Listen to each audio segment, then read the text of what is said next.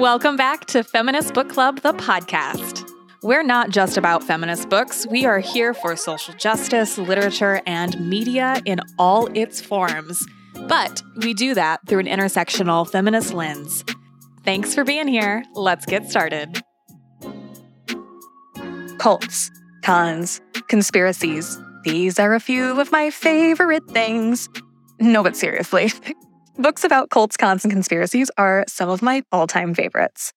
So, for our summer limited edition quarterly box, we've bundled three cults, cons, and conspiracy books to share with you for a limited time. The first book is Hey Hun Sales, Sisterhood, and Supremacy and the Other Lies Behind Multi Level Marketing by Emily Lynn Paulson, the juicy tell all memoir from a former top earner in a popular MLM. Because nothing says cults and cons quite like network sales. The next book in this bundle is Yellow Face by R.F. Kuang, which is sure to be on the bestsellers list when it releases in May. This scathing takedown of publishing and publicity is perfect for readers tapped into the book internet and anyone who loves an accidental con artist. Is June Song a con artist or a conspiracist, you tell me? Finally, we're featuring a book that's currently in development for film, The Honeys by Ryan LaSala. This is like Midsummer meets Mean Girls with a lovable gender fluid teen at the center of a cult like group of teen girls with conspiracies right under their noses. Pre orders for our Cults, Cons, and Conspiracies box opens on May 1st for shipment by June 1st, and we'll only have 100 of these boxes. So make sure you order yours ASAP. No subscription required. Head to feministbookclub.com to pre order yours today. Hi, my name is Ashley, and I am a Feminist Book Club content contributor. This August will mark four years since Toni Morrison passed on. Yet not much time goes by when I do not see an interview clip of her on Instagram. Her voice resonates with the person who posted the clip, as subsequently with the people in the comments. I read Playing in the Dark, Whiteness and the Literary Imagination, I am fully convinced Miss Morrison has not touched a, dictionary in her life. Her grasp of vocabulary and language is beyond measure. She means what she says and says what she means. Few people can articulate society and be prolific, not only in their work, but in their personhood as well. Miss Morrison is one of those few people. She, she wrote the lives of Black people to be full and unflinching, it's almost unnecessary to speak of her in the past when so much of her is in the present. In Playing in the Dark, she writes about the Africanist presence of in fiction by Poe, Melville, Cather, and Hemingway. And she says about Africanism, it is an investigation into the ways in which a non white African like or Africanist presence or persona was constructed in the United States, and the imaginative uses this fabricated presence served. I think a lot about criticism and what that means today.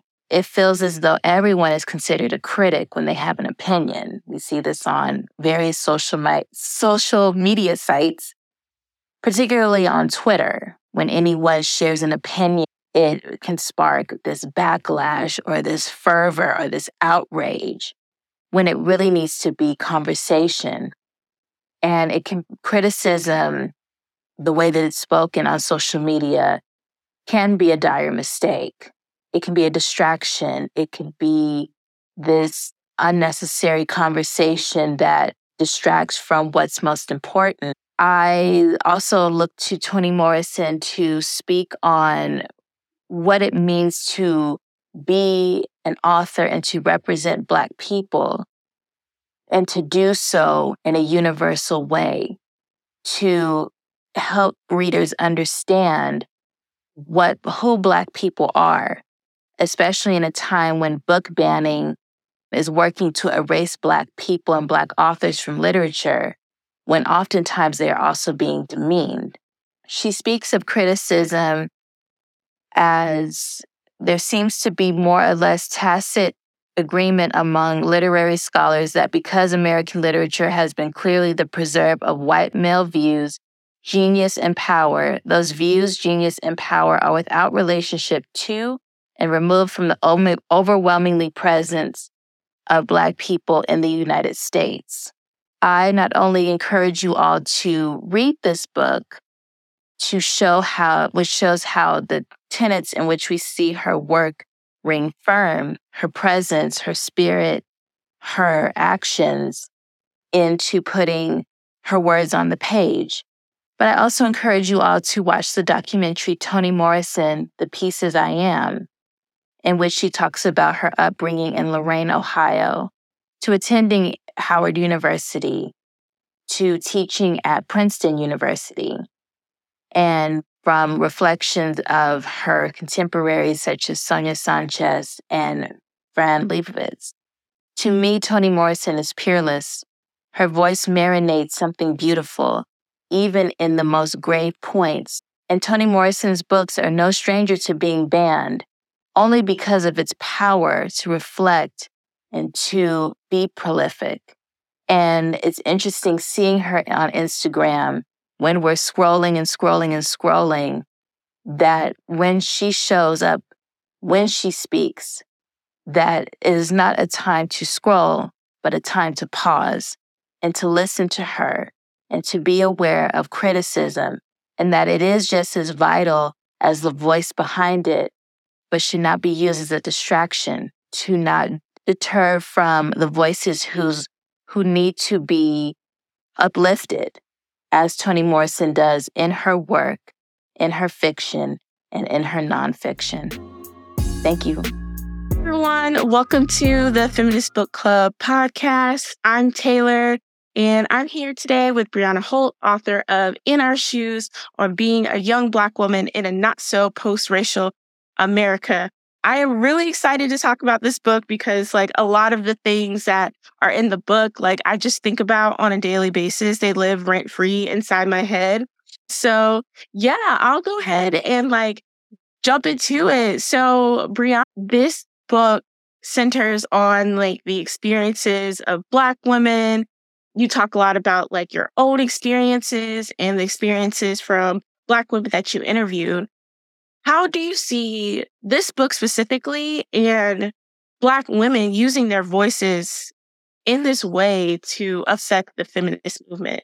Yeah. What I hope to do with this book is exactly that. I hope that Black women can use this book as something that validates their experiences, but also something to educate others so that they do not have to do the work themselves.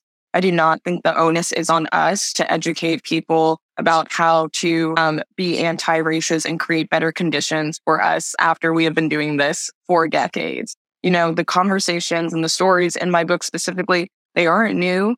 This data has been researched for years. And so, I mean, it's just updated data. And so it's at a point where it feels like we are just in a cycle of constantly re educating people and so I hope that this will take the pressure off of Black women having to dive into their own personal stories and be able to hand this book to someone and be like, this is my experience. This can teach you about it so that I don't have to sit here for hours and days on and try to get you on board with what I'm experiencing. Exactly, because there are plenty of resources out here that people can educate themselves on instead of going to their black friend. And mm-hmm. that also kind of reminds me of like, you reference a lot of experiences from your life where either friends or like guys you're in romantic relationships, like they might not have like just considered or centered your experience as a black woman and girl, depending on what time of your life you were referencing. How do you think or how do you feel like being that Black friend that always has to educate about race issues affects relationships? Yeah, I think honestly, in the beginning, you know, initially it feels like something you're maybe eager to do. You're excited that your friend or your partner who doesn't have the same experience as you is, it seems very willing to learn about it and wants to know more. But after time, it does become draining, very mm-hmm. emotionally exhausting and taxing.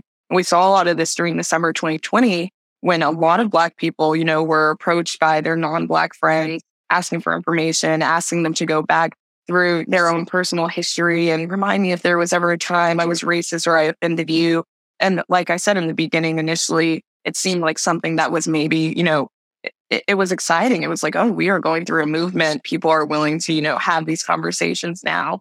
But days on in, it was very draining. You know, you're still consuming that same news every day. And then you're constantly having to have these conversations, bring up traumatic experiences that maybe you whether consciously or unconsciously had buried. And then to see that people were still willing to ask you for unpaid labor to educate them when they could just go find these resources. And I think eventually it can have a negative impact on those relationships. If it feels like, okay, this relationship is no longer as equal or a partnership. I'm now the teacher in this relationship. I am teaching you. You are learning. I am putting in work. You are receiving. I am not receiving. It creates an imbalanced relationship.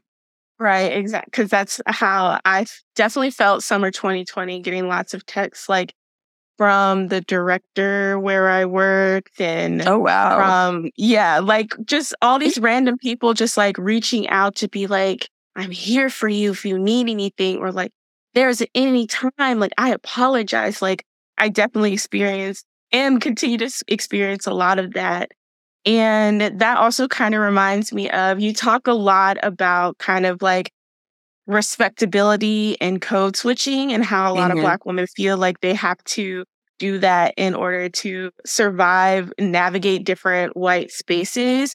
And it reminded me a lot about my feelings of being like a palatable black girl and mm-hmm. how like my experiences have been different from like my friend, for example, who I used to work with. Like she's a darker skinned black woman. She has a deeper voice. She sometimes like all of that is coded as aggressive versus me. It's like, oh, I'm like smiley all the time. And like, yeah, that, that is a trauma response of like years and years of like trying to fit in and code switch.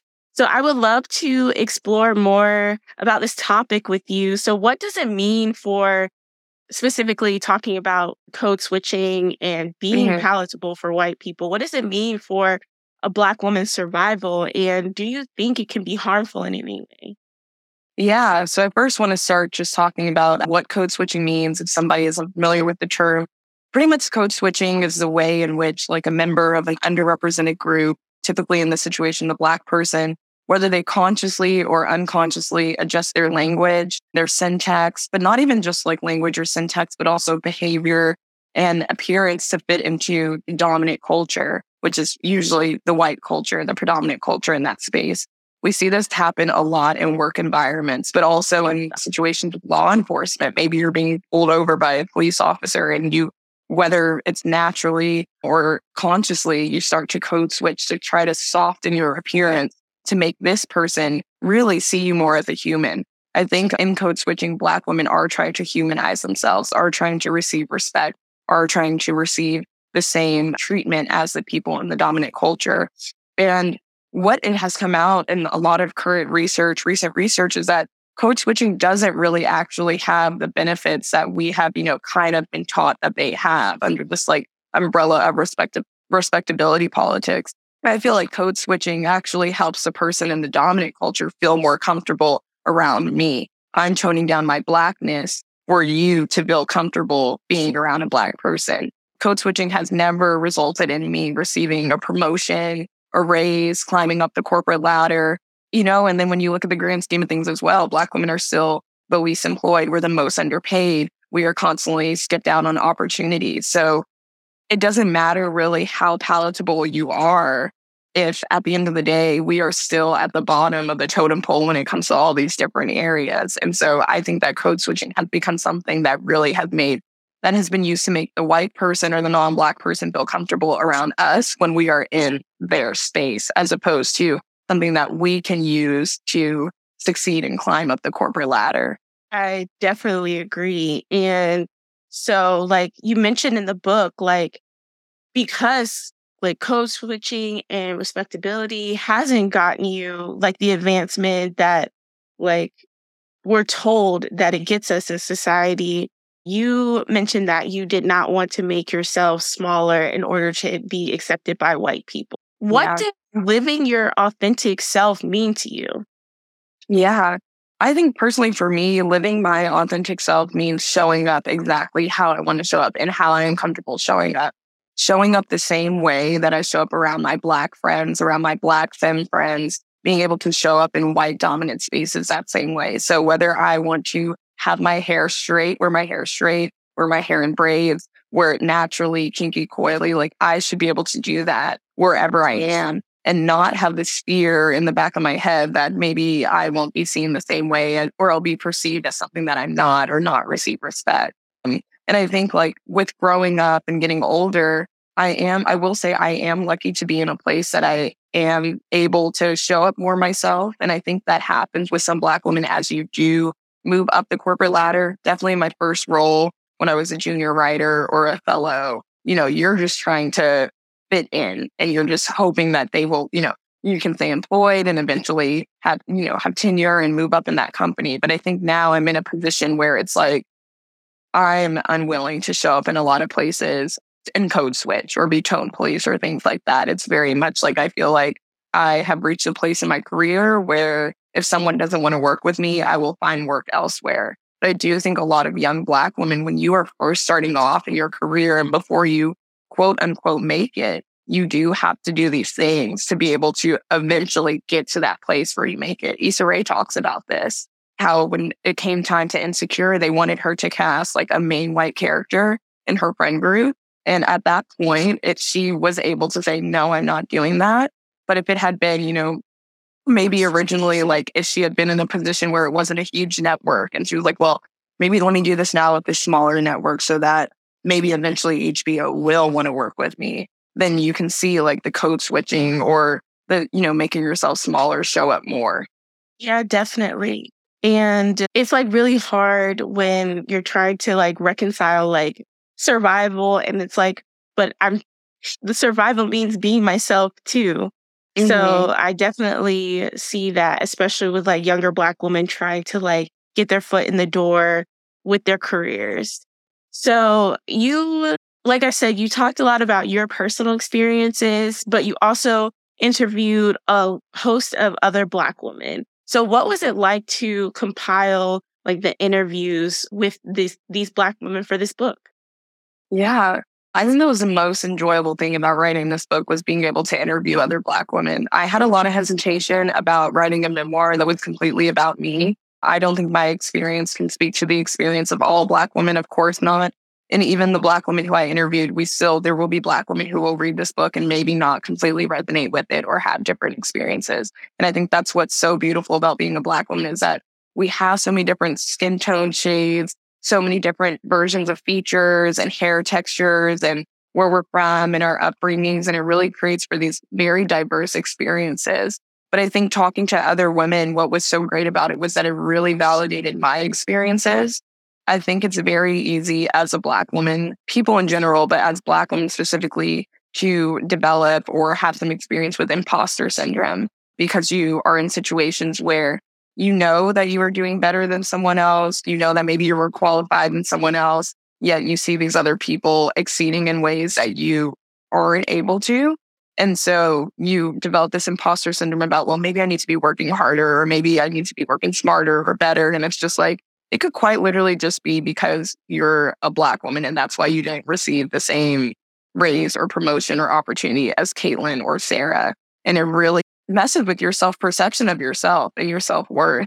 And so there have been situations a lot of times in the past where I kind of put that all on me, where I was working at a media company and I quite literally saw every white coworker that I started on the same day with. We came in through this fellowship and saw them exceed at this company in ways that I was not able to. And not to shit on them, but I'm the only one who has a book deal at the end of the day out of that group. So I knew my worth and I knew that I could write and I knew and so I developed this imposter syndrome that I was like, I am just not a strong writer. I'm just not good at this because why am I not able to exceed the way they are? And so talking to these other Black women and seeing they had very similar experiences to me really validated my experiences and made me, you know, push off the whole, oh, maybe it's just a coincidence and coincidence. And it's like, no, this is happening to this Black woman in Wyoming and this one in Alabama and this one in Atlanta and this one who grew up in Houston and this like you know, and this one who's 33 and this one who's 26. And so it was very like, I don't know. It also just went, it, it really pushed me to continue writing the book because there were times when I was like, this book is hard to write. And I was like, but no, we need this. And women, all, a lot of us are having these experiences and they need to be shared and they need to be put out there. And thank you for like putting those stories out here. And thank you for pushing through and doing the hard work. Yeah, and thank you. Like birthing this book into the world to contra- to totally contradict myself in all the things of strength and pushing through. You talk a lot about like strength of black women and how this stereotype or caricature um, is harmful to us. How do you think we can go against that narrative? Yeah. I think the way to go against that narrative is to, I think Black women, we have such a tool with social media, with the internet, and be able to have these conversations, especially TikTok, the way that I, I use so many videos from TikTok to just get ideas of what are young Black women talking about right now. And I think the strong Black woman trope comes up a lot. I actually recently saw my friend Sierra had posted something on her Instagram story where it was this list from Bella Hadid about like the different ways that people can compliment people without complimenting their appearance. And one of the things in there, I think it said, you are so strong and you're so resilient. And my friend Sierra, who is a black woman, said, you know, shared that on her Instagram story. She said, but don't call me strong. And I think it is important that we do have conversations about like the negative impact of calling black women strong women. Yes, while we can be strong and we can be resilient, it very much, in my opinion, and as the Black women who I interviewed in this book, a lot of them, as you probably read, saw that they said it was a dismissal.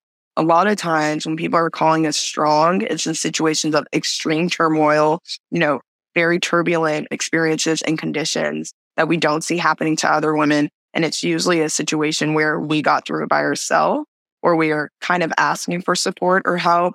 And the person, instead of like asking us, how can I support or help you? Their response is, you're strong you're resilient. You'll get through it. You'll be fine. And I think we really can reject that by letting people know, do not call me that. Like having those conversations and not looking at it as like this crown to place on your head that you're being called strong. And I do want to say though, I, there's nothing wrong, in my opinion, for me. If a black woman refers to me as strong, that is way different than a non black person or a man telling me I'm strong because I think it's coming from a different place. I think it's coming from one, it's coming from a place of understanding and similarity. And one seems to be coming from a place of dismissal or kind of like superhumanizing me as like, you can just take the brunt of everything. You can, I don't want to take the brunt of everything. If I could choose to not be in this situation or choose to have help, I would. And so to then respond to that as strong is just very negative. Yes. And I am trying to fight this strong woman narrative as well. And I feel like it's too like a generational thing. Because I know my mom says like, oh, you're so strong. And like, mm-hmm. we're just like, I don't want to be. This is why I'm crying right now. Mm-hmm. Mm-hmm. But let's switch gears to kind of like talking about allies. And in one chapter, you mentioned that you don't care for the term Karen and would rather, you know, like call a spade a spade and say racist white woman when a white woman's being racist. And how do you think the power of words and labels shape Black women's experiences or just even gen- in general experiences of moving towards an anti-racist future? I think people don't understand how powerful words are and the impact of words. I will come back to the Karen thing, but one thing I think about that I talk about specifically in my book is the term microaggressions. And when you just break up that word, it's micro and it's aggression. Micro means small. If a microaggression is something that is considered a microaggression is the bias or the belief that Black people are physically stronger, have a higher pain threshold, can tolerate pain in ways that, you know, other people can't, then that microaggression, that belief then leads to Black people being neglected in healthcare and medical setting. That leads to them having more suffering, which can lead to death. We see it with childbirth, with the mater- maternal mortality rate being four to five times higher for Black women. And that all stems back from a microaggression. And so my opinion is how micro is an aggression that can kill you. And so when we put these terms, when we when we call things micro and microaggression, when we label of racist white woman Karen, it really just like diminishes the actual impact and harm of this racism that is going on. And so I talk about how like there's no other group of people when they're racist that we have given them like a moniker, like a, a, a fake name, a pseudonym, you know? And so calling racist white women Karen removes the words white woman from that term. And so then it's no longer like, oh, she's a racist white woman, she's a Karen. And it doesn't make us like really realize anyone can be a Karen, anyone can be, or any racist, any white woman can be racist. And so being able to label someone else as such really takes it away. And I think like those terms, it's just important that we start really like being careful with what we're saying, what words we're using when we're talking about racism that Black women experience, because a lot of these terms are just used to dim- diminish our experience.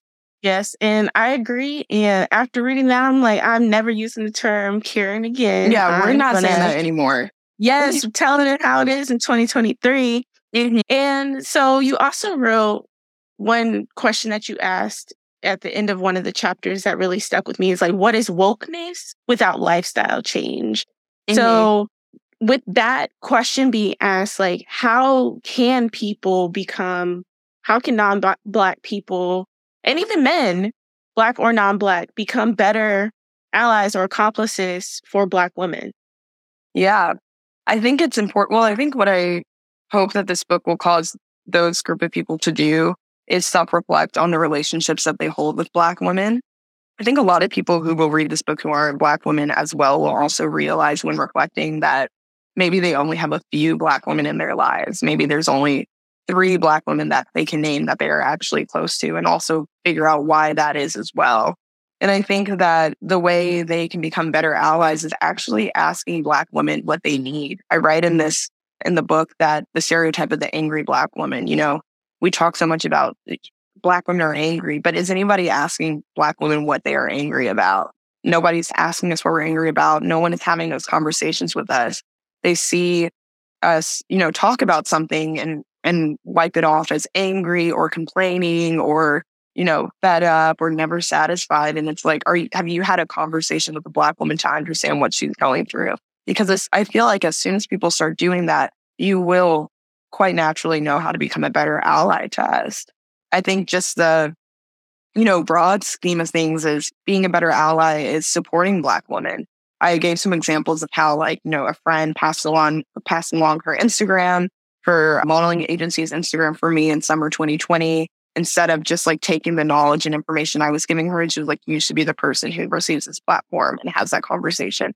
I've had tons of white women, non Black people, Black men advocate for me in different ways. I've had white women come with me to doctor's appointments, which I talk about that, where I was having a situation with a doctor and my white friend was like, I'm going to the doctor appointment with you because I know they won't treat me like this.